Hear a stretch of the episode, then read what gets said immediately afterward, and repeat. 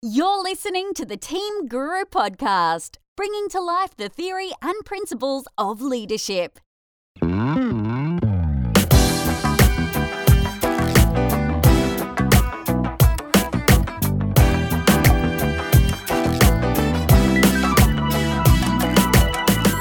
Hello and welcome to the Team Guru podcast. This is episode 39.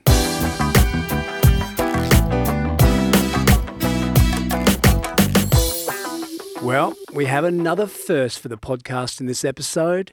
This conversation with Pat Farmer was the very first time we've taken the Team Guru podcast on the road and recorded in front of a live audience. It was a heap of fun, and I have to thank Matthew Walkham for the opportunity. As well as being a long-time listener to the podcast, Matt is a second generation leader in Techniclean Australia, a company that his father and uncle started more than 20 years ago. Techniclean were impressed by Pat Farmer's story and made a donation to his most recent run, The Spirit of India. And in return, Pat donated some of his time to talk to their business. Now, Matt is a pretty impressive character and he thought big. Rather than simply have Pat come and talk to him and his employees, he thought he'd make an event of it. He enrolled the support of his local physio practice, Bounce Rehab in Pyrmont, and he invited me along to host and record the conversation so we could turn it into an episode of the podcast. Well, we've been able to go one better than that. When we recorded this episode in late July, Pat Farmer was so generous with his time that this will be a two part episode. Pat Farmer probably doesn't need much of an introduction to most listeners. Ultra marathon extraordinaire. Pat is known for the epic runs he creates and completes solo. Early this year, he ran the length of India from south to north. That's 4,416 kilometres over 64 days. In the past, he's run from Lebanon to Jordan, from the top to the bottom of Vietnam. He's run an entire lap around Australia and a whole bunch of other crazy adventures. But of course, his most famous run is the pole to pole from the North Pole to the South Pole. Yep, you heard right. Pat Farmer ran from the very top of the world to the very bottom. Over 20,000 kilometres across 14 countries, more than 20 million steps. He ran an average of 65 kilometres a day for 10 months and 13 days. His achievements are beyond incredible. They're quite simply impossible for most of us to get our head around. And did I mention, somewhere within that incredible running career, Pat found time to spend nine years in Canberra as a federal member of parliament. He really is an extraordinary person. In the conversation you're about to hear, Pat is incredibly honest. There are times where I was actually quite shocked about how honest he was about his running, the things that happened, his time in Parliament, and the things he learned about the way politics really works. He even makes an announcement during this podcast about his next run. So I'll take you now to Bounce Rehab in Pyrmont for my conversation with Pat Farmer. I started by asking him about his path to running. Distances or, uh, um, or to be, you know, to be able to run in general in those days. And I was often the guy that cut up the oranges and took them on to the other kids at half time. Uh, I never got a run on the team, never got a run at uh, cricket or whatever. I was all right with the backyard cricket, but that was about it. And so I was looking for something in my life where I could be somebody or be something or and achieve something. And I think that's the same with all of us. You know, we're all trying to find our niche in life, whether it's when you're 14, 16, 18, whether 30, 40, 50, or even 60 or, or beyond. You know, we're all the time looking for try and find what the heck we're doing on this earth and what's our what's what's the meaning of our own personal life.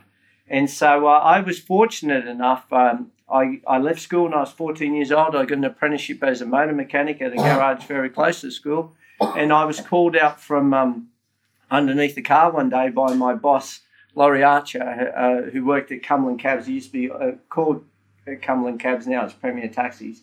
Uh, and he said to me, Pat, come out here and have a look at this. I stood on Woodville Road at Granville and I saw all these great elite runners racing on down the road. And these were the runners in the first Sydney to Melbourne Ultra Marathon.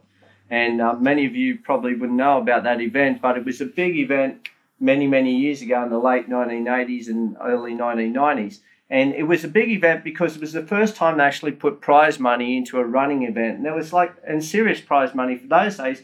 It was $50,000. I think the prize money ended up going up to $60,000, which was a huge amount of money in those days. Uh, and um, Cliff Young, of course, won that race.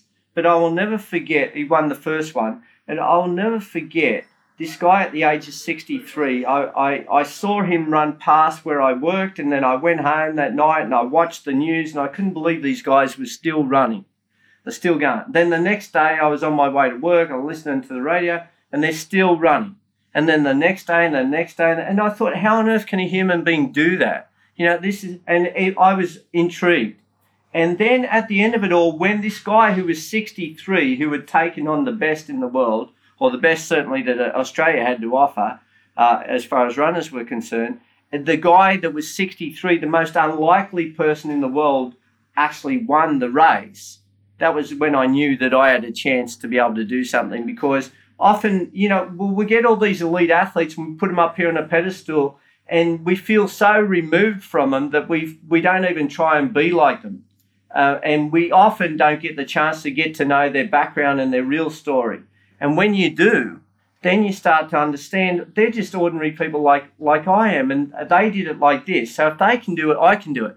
And with Cliff Young, most importantly, you know, 63 years old, he ran a thousand kilometres in what was considered then as the toughest foot race on earth. He took on 30 other runners and he beat them all because of his tenacity, his ability never to give up, and of course, um, uh, his stamina. You get more stamina as you get older. You lose your base speed, but you pick up stamina, and this is why uh, many people over the age of 30 are much better at the longer distance events, the triathlons, the long swims, the long cycling, the, the long running, uh, because you've got more stamina and, of course, you've got this edge as far as knowledge is concerned and knowing what you're capable of doing. And you put park that in the back of your head, and each time you come up against a barrier, you remind yourself that you've been there before and you can overcome it because you have overcome it. And so that's what gets you through. Whereas when you're younger, you come up against the same barriers, you just go, I'm going to give this away and I'll have another crack at it another day. So you were inspired by Cliff Young shuffling past. Yeah. I, I, was surprised to learn that you were a motor mechanic starting in 1977. What was your relationship with running though when you first saw that race and, and realised that there was these ultra marathons where you wake up the next morning and these people are still running where were you as a runner? Well, I was amazed, but I knew nothing, and I mean absolutely nothing. Let me tell you about the first run I ever did because I was I I was caught up with this, and then I wanted to do uh, the Sydney to Melbourne race. So I rang up the Westfield people because they were the sponsors of it at the time. I said I want to be a part of this event, blah blah blah. And I remember the girl on the phone saying to me, "Oh yeah, sure, no problems. Um, um, so how many marathons have you run?" and I said, uh, um, "Oh, I haven't run any marathons, uh, ultra marathons. Oh, um, I haven't run any ultra marathons." She said, uh, "Fun runs," and I said, "Well, not yet." And, and she hung up the phone. I called her back another time, and uh, eventually I, I, I got the information out of her about a qualifying event. And there was all these qualifiers, like you could run from Parramatta to Bathurst up over the Blue Mountains, up, up, up over Mount Victoria and out to there, and you had to do that in 30 hours. That was a qualifier, and it was a race within the race. Uh, uh, then um, there was another qualifier from Melbourne to Colac down via the Great Ocean Road. It was 210 uh, k's, and you had 48 hours to do that in. Uh, and back in those days, it was that was tough going. And, and uh, then and then they have one up here in Sydney, and it was like around 400 metre track at Hensley Oval out of Botany. And I thought, oh, it's just a running track, 400 metre track around there. And they said, yeah, you need to clock up 160 Ks in 24 hours. I go, well, that doesn't sound too hard. I'd never run before. I didn't have a clue what I was doing. So I, I got into this race. I convinced my family to come along and crew for me and to be part of this whole thing. And I said, I want you to crew for me. And they said, yeah, but do you, do you even know how to run? And I said, yeah, it's easy. Just put one foot in front of the other. Can't be too hard. That old guy did it, so surely I can do it. So, so I convinced them to come along and crew for me. And uh, so we, we got out there. the gun went off, and there's 30 hopefuls trying to make it for the Sydney to Melbourne race to qualify for it. And the gun went off, and I'm running around, and everybody's like pace. I found out later on was they were pacing. but I'm thinking they're running slow. they're running pretty slow, you know. So so I got a bit fed up with this, being a young fool at the time, and I so I went past them. And I lapped him and I lapped him and I lapped him and I lapped. And then I saw my name up on the leaderboard and I thought, this is great. You know, this is what I was destined for all my life. I'm good at this stuff. And I didn't even know it. And uh, I'm looking at my name up there, and the more I saw my name each time I come around at the end of 400 metres, I felt even better and I'd run faster again. And then I'm thinking to myself, I'll knock over 160 Ks in, you know, before dinner time. I'll go home, I'll have a bath, have my dinner, I'll come back tomorrow, pick up my trophy. I've qualified. Everything's good. You know, this is this this is too easy. After five hours of running around this track, running around this track, I came to the outside lane of the track, and I, I waved to my crew, to and in particular to my eldest brother Bernie. I called him over. He came out to the outside lane of the track because that's where you you were allowed to take in food and you, food and drinks. And he said, "What's the matter?" I said, "Mate, I don't know." I said, "I'm getting really dizzy." And I, I, I said, I, I feel faint. I don't know what's going on. And he said, Well, what do you think it is? I, I said, I don't know. And he, I said, But I was watching the other runners and they were they were taking in some food and drink. Maybe I should have something to drink. Five hours into the run. he said, and he knew less about the night. He said, So what do you want? I said, oh, I don't know, grab me a hamburger and a can of Coke.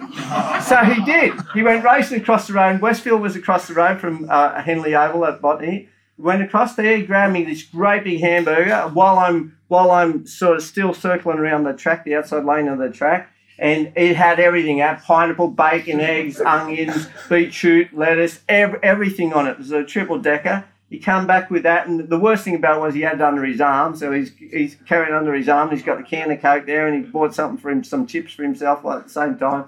Come out to the outside lane of the track. I made my way to there. I took the the hamburger. I was so hungry. I wolfed it down. I grabbed the can of coke. I wolfed that down, and then all of a sudden my eyes opened up like headlights on a car, and I and I felt fantastic. And I took off, and I lapped everybody, and then I took off again. I lapped them all again, and I thought thought I'm back. That's all I needed was that hamburger and a can of coke. Because you, you all of you know when you run somebody gives you an injection of Coca Cola, all of a sudden you feel fantastic for about at least 10 minutes anyway. uh, and that's about all usually. But uh, uh, so you feel good, you know. I got that sugar back into my body, and I felt great. And then I come around for the third lap, and everything that went down started to come back up again. I fell onto all fours on the track, this beautiful synthetic oval. I was vomiting all over the track. I was as sick as a dog. That was when I realised there's more to this running business than just running.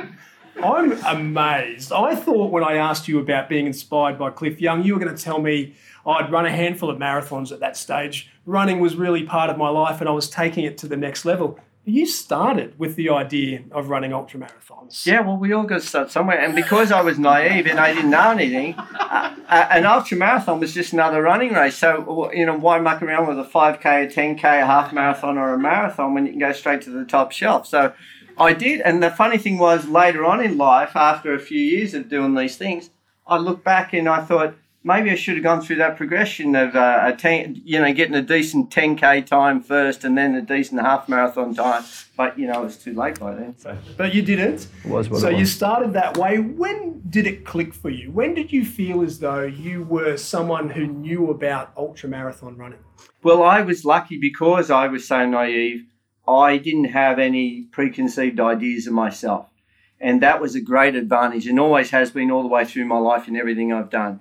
And so I asked the question. So people like Giannis Kouros, Tony Rafferty, uh, Ron Grant, uh, um, later on Steve uh, Steve Moneghetti, Rob De Castella, all these guys that we, we have up on the pedestal. You know, I would I would contact them and say, look, um, what do you eat? What do you drink? What shoes are you wearing? What are you doing like this? And I often I'd be in the same races as these guys, but I had no problems asking them the questions. Whereas a lot of other people saw them as competition and they didn't. There was always this barrier. So it was very much a closed shop about training and exercise and nutrition. And and and so I, I I genuinely listened and I learned and I put it into practice. And so I learned and I learned and I learned and then you know everybody's different. And that's the other thing too is Uh, just because a training program works for one person doesn't necessarily mean it's going to work for somebody else. It's a great base, but you need to find your own niche. And same with your food and your nutrition. We all know the right things to eat, the right things to drink, and how we should go about it.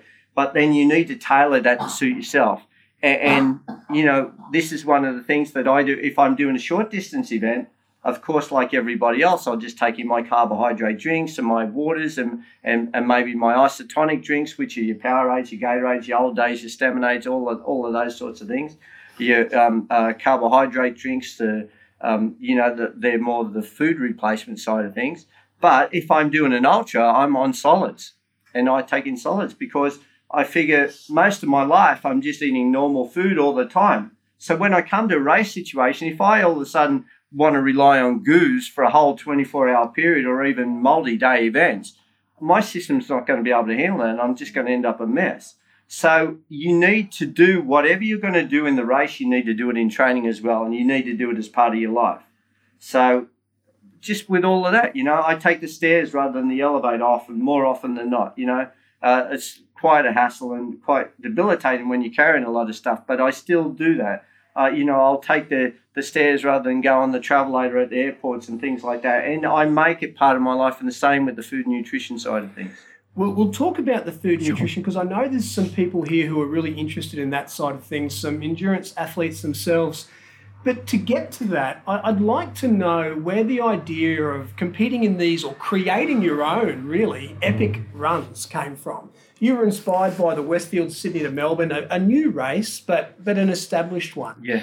You're famous now though for creating your own runs. Yeah, Where did this idea of, of doing these epic, you know, south to north of, of India or pole to pole, where did that come from? Well, there was there was this big void. Uh, only now, um, you know, have these things started to come into vogue, and we've got you know. Uh, North Face 100, we've got 100k races on all over the place. Western states. We've got a Western States 100 milers in, in America, uh, so through California and all along that west coast of America, and, and, they're very popular. But there was a time when there was just hardly anything on. Uh, and so a lot of the international runners were coming to Australia. They were doing the Sydney to Melbourne race, they were doing the Colac six day race. Uh, and then aside from that, uh, there was nothing much else happening, certainly nothing as far as um, uh, prize purses were concerned there was the odd uh, Sri Chinmoy 1,000 um, mile race in Central Park, New York, and then they started that up over here as well, which incidentally takes about 14 days to do 1,000 miles, 1,600 Ks, or used to in the old days. Uh, um, but aside from that, there wasn't the event. So that was when I, I did three Sydney to Melbourne races. I, w- I became the youngest person at the age of 18 back in those days to finish what was still considered the toughest race on earth. I bettered my position each time and then moved down to seventh place. And then in 1991, I made a decision rather than do the Sydney Melbourne race, I decided to go across to America and do the Trans American Foot Race, which was a race that started in California and finished in New York, Huntington Beach, California, and finished in Central Park, New York. So 4,719 kilometres across America. And 60 Minutes flew over and they covered that story It was the first bit of exposure that I got as far as the running business was concerned. And then I got I got approached by Manchester Unity, uh, a, a, health a health fund organisation at the time, and a great organisation that saw what I did, and they wanted to back me to do some other events. And and from there, they said, you know, well, I said, well, there's not that many other events on. So they said, well, create some events. So that's how it all started you came second the first time you ran the Trans America run. And the second time you ran it, two years later, you you came fourth. Fourth. Yeah. But you ran for how long with stress fractures in your foot? Yeah. Well, here here lays the problem because it's like playing a game of golf. You know, you have a you have a great run one time, and then you think, oh, I've got the I've got it all sorted out. And, and it's not, you know, you have to train specifically for every single event. You have to be on your game for every single event. Because if we just naturally got better by doing event after event after event, then we would continuously be on this road of progression. We sort of are, but often we digress.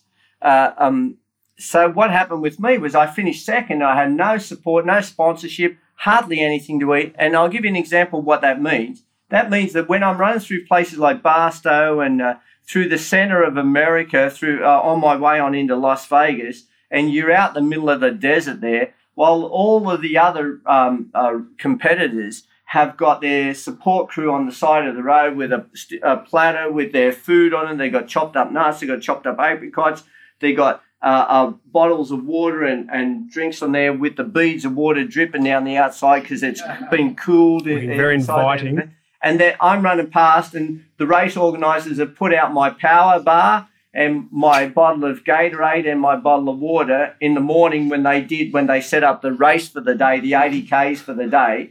And so now I'm 30, 40 k's into the day's run, and when they they don't even have to bend over to get theirs because it's it's handed to them like that, or it's on a table on the side of the road. Mine's on the ground on the side there. If it's still there when I come past, if it hasn't been picked up by a coyote, and then I come past the the it's it's like 45, nearly 48 degrees out there in the desert as you're running through, and the power bar is soft, liquidy, terrible. They're, those things aren't great when they're in good shape, and then and then there's all these green ants. The top is blown off the top of my Gatorade, and there's all these green ants made their way into my bottle of Gatorade. So I grab the bottle of Gatorade as I'm racing past, and I take the top off. I swig back a bit, or you know, sometimes the top's not even on. I'm swinging back a bit, and all of a sudden I start coughing. There's this thing tickling the back of my throat, and I look in the bottle, and there's all these green ants that have made their way into there and they're they're trying to survive in there, and I've just swallowed half of them. So you know that's what it was like. So.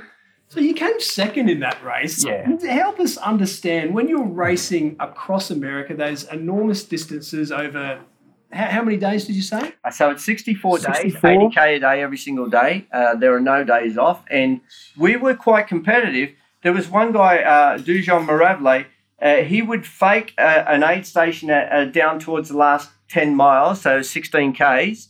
Uh, and by that, I mean he would run up, go to get his drink like this. And we were running, there was myself, Ray Bell, uh, and Dusan in front of us. And the three of us would be running in this pack. We left the rest of the pack behind and we're just watching each other's heels. And you all know what it's like. I'm mesmerized by this guy's heels in front of me. He's doing all the hard work. So long as I can concentrate on his heels, I can hang on to the pace, everything's good. And then all of a sudden, he'll go to go to a drink station, which means that must be our drink station at the end of three miles. Uh, we all lean to the side to go across there. I'm looking for my drink bottle. I just go to grab it. He fakes it and takes off. He, he misses that drink stop. Takes off, puts a gap between us. In a split second, you've got to make a decision. Do I go with him and go without the drink? Or do I take the drink and try and pull him back? And I know if he makes that gap on us, it's going to be hard to pull out. So then it's flat out race. 16k an hour for the last 10 miles, or for so for the last 16 k's for the last hour, and it was a sprint, and there was only seconds that separated us almost every single day all the way through to the end of that race. Uh, um, it was know, it was it was an amazing thing. But that was we we had 30 hours between the three of us and the rest of the field from all over the world. That was where my question was going. Does it come down after 64 days? Does it come down to the last day? How close was it between first and second? Oh, uh, uh, very close. Uh, um, less than an hour because they're just a cumulative time. So everybody would start at 5 a.m. the same time. Uh, we would all finish at the same spot, and then the town would put on a function for us that time. Often they'd close down the main street. They'd put a great big uh, table up the centre of the street. They had dinner on for us, and they had, you know, the local mayor would would um, say his piece and all the rest of it. They did an award ceremony like the Tour de France sort of scenario. And, and then and then we'd retire, we'd rest, and then 5 a.m. the next morning, the mayor would be there, fire the gun, and we'd take off and head towards the next town. They were great events. They were tremendous events. But like you were saying, I finished second in that race the first time I did in 93. And then I was addicted to it. I thought I didn't have any support crew. If I get support, I can win this race. So I came back and I trained like a man possessed. Uh, and I got uh, Manchester Unity on board as a sponsor, and I thought everything's going to be good now. I went across there again to do the event in 95, and I took off. And for the first 20 days, I led the race. I was way ahead of the rest of the field. We came into a place called Fruita, Colorado, and I noticed this lump on my leg. By the time I, I went to bed, I woke up next morning, and it was a stress fracture. And the stress fracture had gone from the size of a golf ball to the next morning being the size of a football, started at my ankle and finished in my knee, was just completely blown up. uh, and and um, I started trying to run with it, and I took off. You know, same as I'd been doing for the last 22 days. Hit the lead, but this time the lead only lasted for about 300 meters, and then the rest of the field came overtook me, and that was the loneliest day of my life. 80 k's started off the day like that, and I had to get through the day, and I. I, I got through the day, just made it inside the 12 hour cutoff for the 80 Ks because there was cutoffs with this, and if you didn't finish, you're out of the event, regardless of whether you're in the lead or not. Uh, and um, just made it inside by five minutes. Uh, had the race doctors look at it, every, everything. They wanted to pull me out of the race. We iced it up. We did all you know all the right things to it. Uh, uh and it came down to the fact that they wanted to pull me out of the race. And I said, well, I made the cutoff. You can't take me out of the race unless I don't make the cutoff. So at least let me start tomorrow. Uh, and so I started the, the next day, and then I started the next day, the next day, the next day. And after 10 days, it went numb. And I found I was actually able to pick it up and throw it down reasonably well after that. And I started winning stages again. So I went from last place in the field to back into fourth place by the time we got to Central Park, New York. So I uh, still had, um, you know, still had another, you know, more than a couple of hundred, uh, more than 2,000 Ks, two and a half thousand Ks to go after having that injury. I'm not suggesting anybody should do this, but I was in I was on the other side of the world. I never thought I'd ever get back there again. I thought this would be the last run I ever do. I've got to try and at least finish, or at least if I collapse and I can't go any further, at least I know that's the best I've given. And that's always been my mindset. My mindset's always been I just need to know that I've given my best. I don't need to win the race. I don't need to set a world record. I don't need to do anything spectacular. I just need to know that that's the best I can be on the day. And so I did that day after day. And like I said, you know, went numb. And then I started winning positions again and I pulled my way back through. I finished in fourth place. I ran in Central Park, New York. I finished in fourth place after going from first place to last place after 22 days. And, and then I spent the next, like, long time in last place. And then I started peeling my way back up through the field. Uh, and I finished in fourth place overall. I crossed the finish line, and this Australian reporter, first thing he did was stick a microphone in my face, said, Pat, how do you feel? You didn't win. Oh. You didn't win. Name who was the reporter? anyway, he's still with Channel 9, I'll just say that. But, anyway, uh, uh, but, um, but it was interesting because I speak at a lot of schools, and it, that was probably the best learning experience of my life. I spent a lot of time on my own. It was very tough, and I, I and I realised in that event what winning's all about. And I say this to the kids in the schools when I speak to them because anyone can run well on a good day, and when everything's in your favour, the wind's at your back, and uh, you're feeling great. We all do well. But a champion will do well regardless, and they'll pull a rabbit out of the hat. That's why the Kieren Perkins swim in the Olympics that time. Uh, you know, uh, um, uh, Andrew, uh, Andrew, um, uh, Andrew, uh, um, in the Commonwealth Games, won a gold medal. Every the guys fell down, they tripped over, and Bradbury. Yeah, no, that was that was in the ice skating, but Andrew, um, I think his name in the running did the same thing, and Stephen Bradbury as well. You know, they put themselves in the right position to be able to take advantage of the situation as it unfolded. And you never know. You know, you feel like crap, and we all feel like this. Uh, even, even if it's a city surf, we're going to feel like crap in that thing at one point or another because you run to suit the event. If it's a shorter event, you run harder and faster. So you feel terrible, but who's to say that? And your mind's telling you just quit or stop or walk or just take it easy now and you, you're battling with your mind. This is why I'm glad that we're going to go on the psychology side of things because it's not about just your physical being, it's about your strength of mind and character as well. And so if you can push through that, I mean, who's to say the guy beside you or the girl beside you is not hearing the same voices in their head and about to pull out as well? So if you just hang in there, you never know what the opportunities will provide. And that's why I've been able to succeed in this, in this sport because I've never given up and I've finished every single thing I've ever started. And like Cliff Young told me in the old, old days, and I've never forgotten, he said, Pat, in order to win a race, you have to finish a race. And I've never forgotten that. It seems like a no brainer, but so many people, they've got all these reputations. They look great, they feel great, everything's good, they've trained so well, they're ready to set the world on fire. If something goes wrong during the course of the run, it's not going their way. So easy to pull out and quit. But um, you never know. You never know if you just hang in there, you never know something might come good. Those people in front of you might something might happen. They might be feeling just as bad, and and you'll and you'll come through. And even if you don't, you've you beat that you've beat that that voice in your head. You've pushed through another barrier. And I always say, I am now the sum total of every race I have ever done before in my life. Because come that point in the race, and it always happens when you feel like crap and you feel like you can't go on or you don't want to go on, or even in life in general, you reflect on the things that happened before and you know you've been there before and you know you got through it and you know you can get through it again. Give us an insight into how you approach it mentally and physically. How do you prepare yourself when you're staring down the barrel of 20,000 kilometres from pole to pole? 10, 10 months you spent that race. Yeah. 191 days around Australia, 64 days across America. When you're coming towards that big circle on your calendar, what are you thinking? And tell us also, how do you prepare for that? We've all run half marathons or marathons. We know how to get there, but how do you do two a day well, for months on end? Well, let me let me just firstly, I, I've written a book here. It's got the pole to pole book. Well, actually, it was, it was done together, myself writing, and then a, another writer tied in it up a bit, fixing the spelling mistakes, basically. uh, um, uh, uh, but I will sit down. I'll write the true story about that run one day. And, that's not the true story. Well, it's the true. It's the true story, but there was a lot of stuff beyond. So I was in. I was in a bad place when I went off to do that run, and I basically thought I was going off to die and I I was like trying I was going to climb a mountain.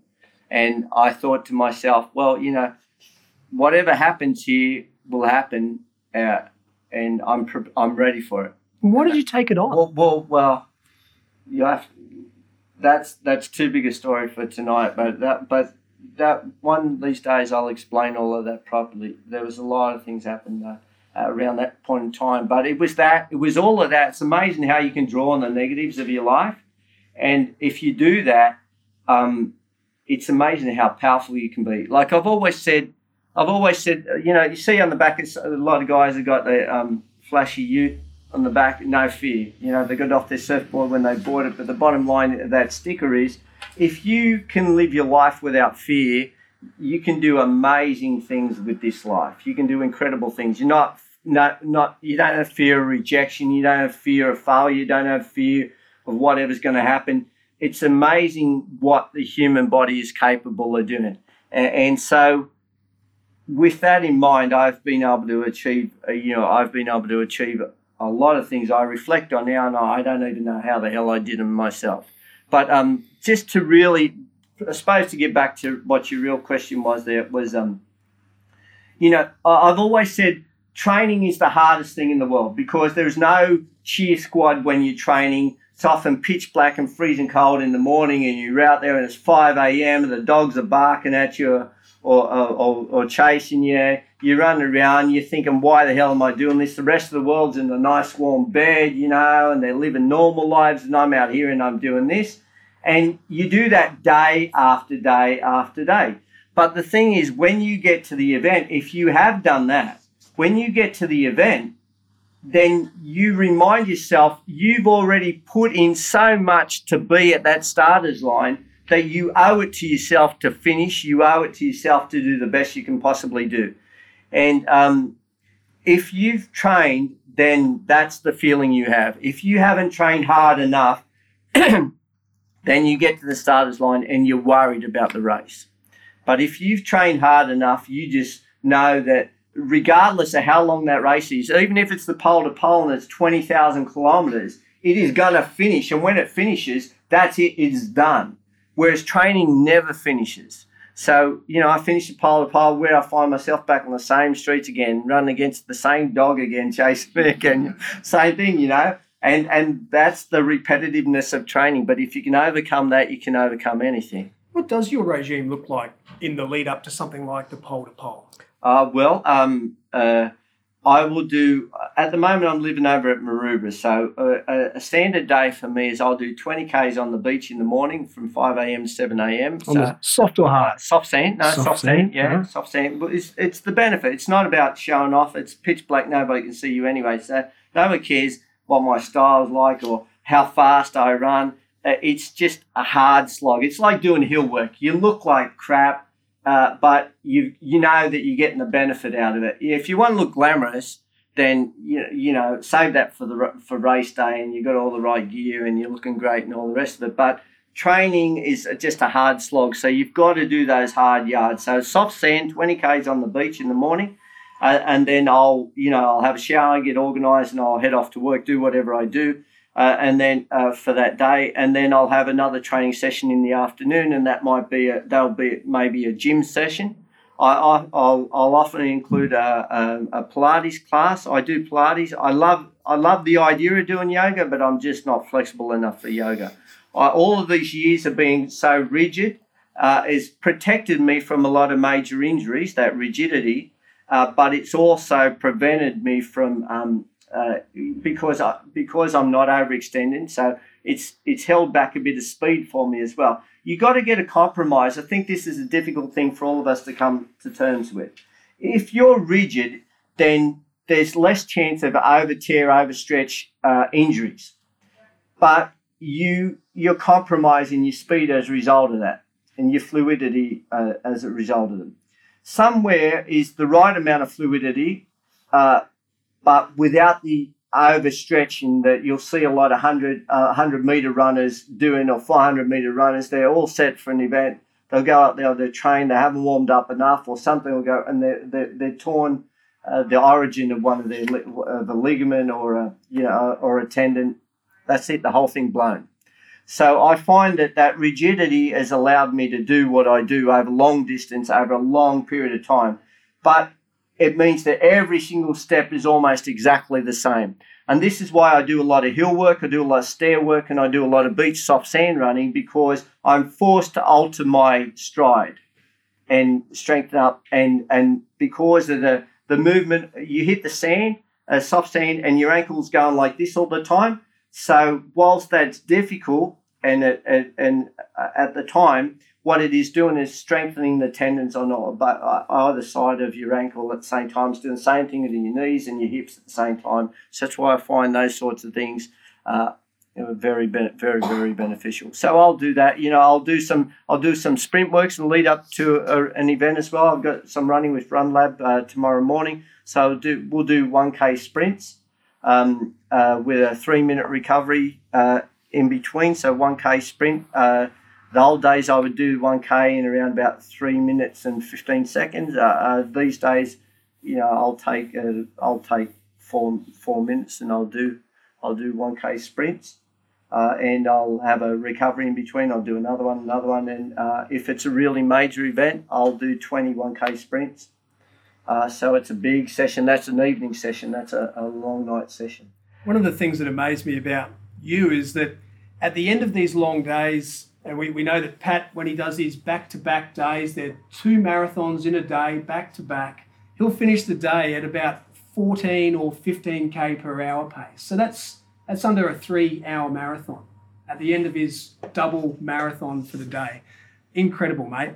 When do you know in the lead up to an event that you're physically ready? What are the signs in you mm. that hmm. you know to look for? Uh, you feel you you know you look in the mirror and you like what you see. Yeah. It's as simple as that. It's as simple as that. If we all know when we're being lazy, we all know when we've eaten too much chocolate, we all know or too much ice cream or what. You know, you, you don't feel good about yourself. You enjoyed it when you were having it, but you know, but you, you don't feel so great about yourself afterwards, like having a McDonald's hamburger. You know, so it, it, it's like that. You know, you look in yourself and you feel you feel strong. You feel like you want to jump out of your skin. And this is this is the kick I get uh, out of out of running because uh, when I'm training well and I'm doing well, yeah, it's hard work. But uh, when I'm away from the training, about an hour later on, I look at my, I feel strong again. So my recovery time is really minimal, and I'm and I'm and I'm feeling great. Uh, when you go to a training session, you have a hard workout. You have to have hard workouts to train. That's the purpose of it. But if you feel like crap for the rest of the day afterwards, then you need to look seriously look at your training sessions and, and see what you're doing, maybe not doing right. Uh, because you, you should be, as times progress and over a four or six week period in particular, and definitely over a 12 week period, you should be feeling fantastic. uh, um, an hour after you've had a training session instead of lethargic and worn out. You know, I always feel tired at 3, 3 p.m. in the afternoon. I feel like I need a nano nap, you know, for or, or a micro sleep for about, you know, 10 minutes or something, and then I'm okay again. But uh, that's because of the early starts. But, you know, I, I feel good in the nights and I feel great most of the way through the day. So, what about the nutrition during these runs? The double marathon days, back to back days for hundreds of days in a row. It sounds crazy to even say it. What do you know about nutrition that you didn't know that first run you went when your brother gave you a hamburger? yeah, Kernel cake. Well, well, Kernel cake's a classic example. You know, so high in sugar that you. Uh, we all know this now, but we didn't used to know in the old days. You get this spike, and of course, you know, you you, you feel fabulous for you know for a good half an hour, but then you feel terrible afterwards. So, but, but you can use that to your advantage because in the in the uh, Trans American race. Um, when we would come down to say the last 10 miles or something like that, we would have float Coca Cola. Would so because we knew like it was, it was going to use so use yeah use it to your advantage, but you know it's not going to last. So you you you can even know over time how you're going to stretch it out. But look, um, the basics. Uh, isotonic drinks. I think the greatest isotonic drink on the face of the planet is the most natural one is a coconut water. I swear by coconut water. I uh, first started using it when I was doing the run in Vietnam. I'd run the length of Vietnam, uh, and uh, I first started using it over there, and I felt really good. I felt really good, and and I felt hydrated, and and then I started using it a lot. I'm not sponsored by them, so it's not an ad or anything, but I just I, I, I swear by it. I think it's fantastic. So whenever I, I can get some anywhere in the world, I'll drink that rather than anything else. Um, so I think that's terrific. Uh, uh, you know, as you know, everybody's into the protein bars for training, and, and we need protein in our diet. We, we absolutely do. But um, it's like the old days. We used to have these carbo loading nights where you have a whole lot of pasta. People would eat ridiculous amounts of this stuff that they would never eat in a normal life. And then they're wondering why they're not getting the benefit of it yeah, you've got so much carbohydrate there that um, thing about carbohydrates for starters is it retains the fluid, so it has a dual effect. One, it's a slow re- release energy, uh, so your body can store the carbohydrates and you and will release it. So perfect for long distance events. So, but but um, the other great benefit of carbohydrates is it's it retains the fluid in your body. And this is why a lot of people in normal life they don't like it. They don't like taking in too many carbs because they they look fat, they feel fat, you know, pretty quickly. Um, but it's it's retaining that fluid. But if you're exercising, if you if you're training, uh, you absolutely need that, and and you don't you know you don't get the bloated effect and all the rest of it. But you've got to be sensible about it. You know, you have a bowl of it. You don't have ten bowls of it because uh, you know more is not necessarily better, is what I'm really trying to say. So, you know, you think about things like that. The best race I ever did the, was 100 kilometer world championships. I went through the marathon time in 220, 2 hours, 20 minutes. And it was in a 100 kilometer race. It was the world championships. It was up in Hokkaido in Japan. I'd spent one month in Japan over there before the start of the races. I had a great Japanese sponsor at the time and I stayed at a traditional Japanese uh, hotel, and all we had was traditional Japanese food. So it's like rice balls, uh, um, fresh, uh, fresh um, uh, uh, fish, uh, tuna, salmon. Um, the food, the food was amazing, but everything was incredibly fresh and pristine and not cooked. Uh, and was, I can only put it down to the food. It was the best I've ever run in my whole life. Well, I'm sure there will be some specific questions about nutrition later. And by the way, I should have said at the start, I'll, I'll take up Pat's time for about 45 and then we'll throw it to questions to you guys. So think of your specific questions that you might have about that. But I want to go back to the running. And we talked about you starting your career with the Sydney to Melbourne and the Trans America. But the end, the, the latter part has very much been these these solo runs that mm. you've hmm. created out of nothing. Uh. Was there a change in mindset that brought you to that place where you were creating these new paths for yourself? Yeah, I suppose for me it's about you, you know like I, I'm not running, I'm running for me, and I'm running because I feel free when I run, and as I was saying to you earlier on, you know, to I just finished doing the run in India. I ran the length of India from uh, Kanyakumari right down the pointy bit down the bottom where the three seas meet. So you've got you've got the Arabian Sea, you've got the Indian Ocean, and you've got the um, uh, uh, and you've got the t- uh, Tamil uh, the Tamil Sea. And at that point, there was where I started. Then I headed up the west coast and right up to the top. I completed that journey over four thousand kilometres and finished in Kashmir. But the most amazing thing about that was I was sitting in my kitchen uh, at Maroubra and I've got these maps out and I not I know you can do it much more efficiently on a computer with Google Maps and all the rest of it, but I love paper maps because I can roll them up and take them with me anywhere and and I just love looking at these things. And I've got a I've got a globe at home that spins around. I can see all the different countries in the world, and I've got lots and lots of maps. So I'm sitting there in my kitchen and I've got this map and I'm trying to read names like Kanyakumari, which I didn't even know how to pronounce, or I definitely didn't know how to spell it. And I'm looking at this place I've never seen before, and I'm thinking, I'm going to start this race there. I'm going to start this run there. And then I'm, I'm working out 80 Ks from there up to the next spot. Okay, that's where I'll finish for the day. And it's this other place, and then I'll go through this other place, and then I'll go through Kerala, and I'll, I'll go through this next day, and then the next day. And, and I'm working out this whole thing and then to actually get there, to be able to turn a concept from something you had in your mind of what you wanted to do. Imagine you want to climb a mountain, or you want to compete in Kona, you want to do the triathlon in, in Kona, or you want to you want to do some event, and you read enough about it, you look at it enough, you see enough ah. photos about it, you trace enough maps about it that it goes from a dream to reality. And there I was on the ground and I was in India at the start of this event and there was literally thousands of people there lined up. 5 a.m. in the morning, got up to see me start on Australia Day to start this event. I get a call from the Governor General in Australia on the phone. I'm just thinking, this is this is amazing. And it all started in my kitchen just with a map and just thinking, I wonder if I could run India. And I didn't know anything about it. I didn't I didn't I didn't drive the whole course before I did, so I went from the sea and I finished in Kashmir, up near and not far from uh, Gulmarg, and where they have the highest uh, gondola in the world, uh, three and a half thousand meters. It goes up to, it takes you up to the top of this mountain. Beautiful snow-capped mountains, magnificent lakes up there. This scenery that you would never imagine. And this is the same kid that left school at the age of 14 at Granville, stood on the side of the road and here I am in India. And it was the same when I was in Vietnam, the same when I was in the South Pole and the North Pole and the Darien Jungle and all of these places, and Lebanon and Jordan and Israel and Palestine and all of these places that I've been before. And this is where my sport had taken me to.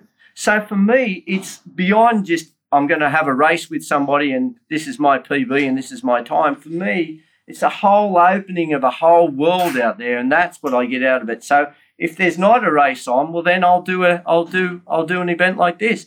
But having said that, watch this space because I do like to race as well, uh, and but it's hard to find other people that want that want to do want to race a whole country or something. I found one. I found one. This guy from America. You may have heard of him. His name's Dean Karnazes. He's written lots of books. I'm sure you've heard about him. Is he the 50 marathons in 50 yeah, days? Yeah, yeah, oh, yeah, that's enough. You've done that 20 well, times in a row. Yeah, he's done a whole lot of other stuff as well. He's he's over doing the Silk Road at this point in time. Right. So he's uh, he and I have been talking a lot about doing an event and you know, it's not public. It'll probably go public now anyway. But but um, yeah, we're working towards having a race. So Australia versus America, the length of Cuba. Great idea. Yeah. And when's that going to happen? And what better place to have it? Well, maybe a lot sooner than most people think. If I have my way, I'll start on 26th of January next year. Fantastic. Well, he's allowed yeah. to go to Cuba. That's 1,400 Ks. Yeah, yeah, yeah. But Cuba, what an incredible exotic location and and to be able to set up an event and go there and do it as a race. And then we'll pick a charity because I always try and pick a charity. Uh, that's the other thing. If I'm if I'm running for somebody else other than myself, if I'm running for gold medals or a prize purse for myself, then when you feel like crap or you've got injuries, it's so easy to quit. But if there's somebody relying on you because you're actually going to save their life or change their life, then when you're on the ground, you've got some aches and pains, you realize you can deal with it. So it's that that helps me to pick myself up and to push on. So the last run, as was quite um, well mentioned earlier on, was for girls' education in India, the Nanhi Kali Foundation. Uh, and um, the next run that I'll do will probably be for the seeds program in Uganda, where they give micro loans as seeds to the women there, uh, and they plant crops, they grow a crop, they and then they uh, they harvest the seeds, they pay back the seeds, and they've got a whole crop to be able to support their kids and send them to school and all the rest of it. And I mean, these are things. Yeah, we're living in Australia. We, we're thinking about school fees, uh, send our kids to private schools or this or that, and you don't get connected like that, you know. And for me to be able to do that through running is a most amazing thing in the world. So, yeah, I do like to race uh, when I can. Uh, there's no way in the world I'm go- ever going to win a city to surf or a half marathon or a marathon. Uh, I love, uh, you know, I like to go in them, but I'll always go in them and I'll do them with uh, for a charity. And my job is just to train people that are doing it for the charity and to help them along and help them finish. Because I know that I can't. I well, I'm not training specifically to win one of those events. Vietnam, up and down. India, up and down. Mm-hmm. America, across. Australia, around. New Zealand, up and down. Yeah. Have you got a favourite? Is there anything that you look back on and think, yeah, that's the one? Well, Vietnam was uh, was an amazing event. So was India because the people are. I I was. Let me give you an. When I was in India, you'll see a film. There's a film coming out at the end of the year. You'll see the film about the whole thing. Uh, and, you know, people would greet you on the side of the road and they'd stop you, you know, and, and if you didn't want to stop, like, I, and a lot of times I didn't want to stop as I was in a momentum, I wanted to keep going. I knew I had the 80K to do for the day and I wanted to get it done. And they would stand in front of you and they'd physically grab you and stop you. And then they, they'd go, I'm the mayor of the town, or, you know, the, the equivalent, the district collector. And then they, and they throw a garland of flowers over your head. Well, that was just that was bizarre. And then somebody else would throw another garland over and another garland. Somebody would bless you, and somebody else would, would touch the, your feet and then bless themselves after they've touched your, your, your feet. And, and it's just overwhelming. And there's so many shots where you can't even see my head. There's so many flowers up over the top, row after row after row. They just kept pouring on. I'm just trying to get my run done. Uh, uh, and um, it was like that. So, you know, that, those were incredibly memorable experiences. Uh, going through the Darien Jungle, I had 19 armed soldiers go with me through the Darien Jungle because it was at the time the most dangerous place on earth. That was part of your pole to pole. That was part of the pole to pole, and they wanted me to fly over. The Panamanian government was going to pay for a chopper for me to fly over the Darien Jungle and into Colombia, uh, rather than rather than me go through there. And I insisted on it, and then um, I was lucky. I had a lot of momentum by that stage and a lot of political will behind me by that stage. So they relented, and the next thing I know, a truckload of, of soldiers showed up and they ended up coming through the Darien with me. So it took me five days to get through the Darien, and I'm through there and on out into Colombia. But well, to see sites like that, very few people on earth will ever get the chance to see anything like that, uh, and everything that was in there as well was absolutely amazing. But um, I don't know, just so many things. Uh, to be the North Pole is like nothing on earth. It's an ice cube that floats on the ocean. It's not like the South Pole. South Pole's ice over the top of land and there's penguins down there and a lot of friendly things like that. Little seals. Up north is polar bears that everything wants to eat you. If you if you're in the water, the orcas want to eat you. If you're in the a polar bear wants to eat you. The the seals up there, sea lions, and the bearded sea lions, they got big teeth. They want to eat you. And if they don't get you, then your cameraman will eat you if, if you slow down because, eh, you know, if we're running low on food, it's like a matter of survival, you know. So that the North Pole. But having said that, the North Pole, like to be there, to be dropped off by a Russian helicopter, and then just to think, my God, I really got to do it now. I really got to do. Here I am. I really got. This is real you know, and it was almost like I was having fun with everybody until that moment, and then it hit me what I've really got to do. And you can see the curvature of the earth at the top of the world there. It's hard to believe, but there's no buildings.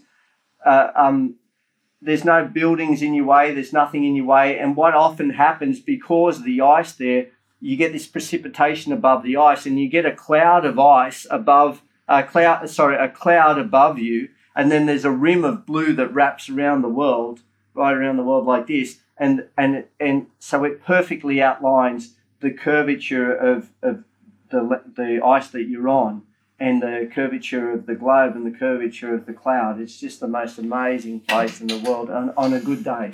And on a bad day, it's the most horrendous place on earth. And ice cracks before your eyes, and you've got to put a dry suit on, get into the water, uh, two ice axes, try and make your way through it all across to the other side and get out of there.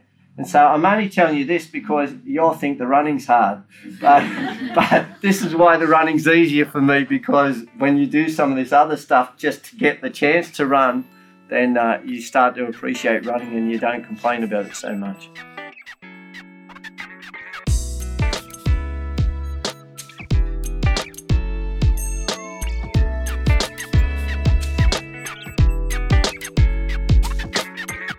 And that was part one of my conversation with Pat Farmer.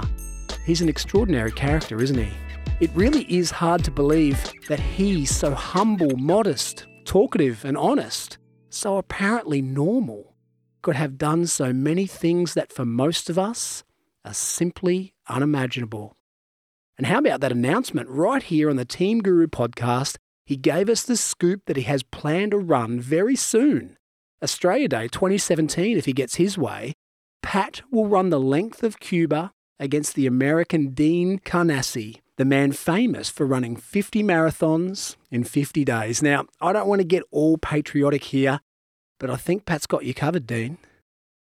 As always, I'll share the lessons I took from my episode with Pat on the podcast page for this episode. You'll find it on the Team Guru website. That's teams with an S dot guru forward slash podcast. And if you like this episode, share it with your friends, subscribe, and rate us on iTunes. You can find us on Facebook, Twitter, SoundCloud, and Stitcher. And you can always email me directly, david at teams.guru. I'll be back next week for part two of my conversation with Pat Farmer. This is David Frizzell for Team Guru. Bye for now.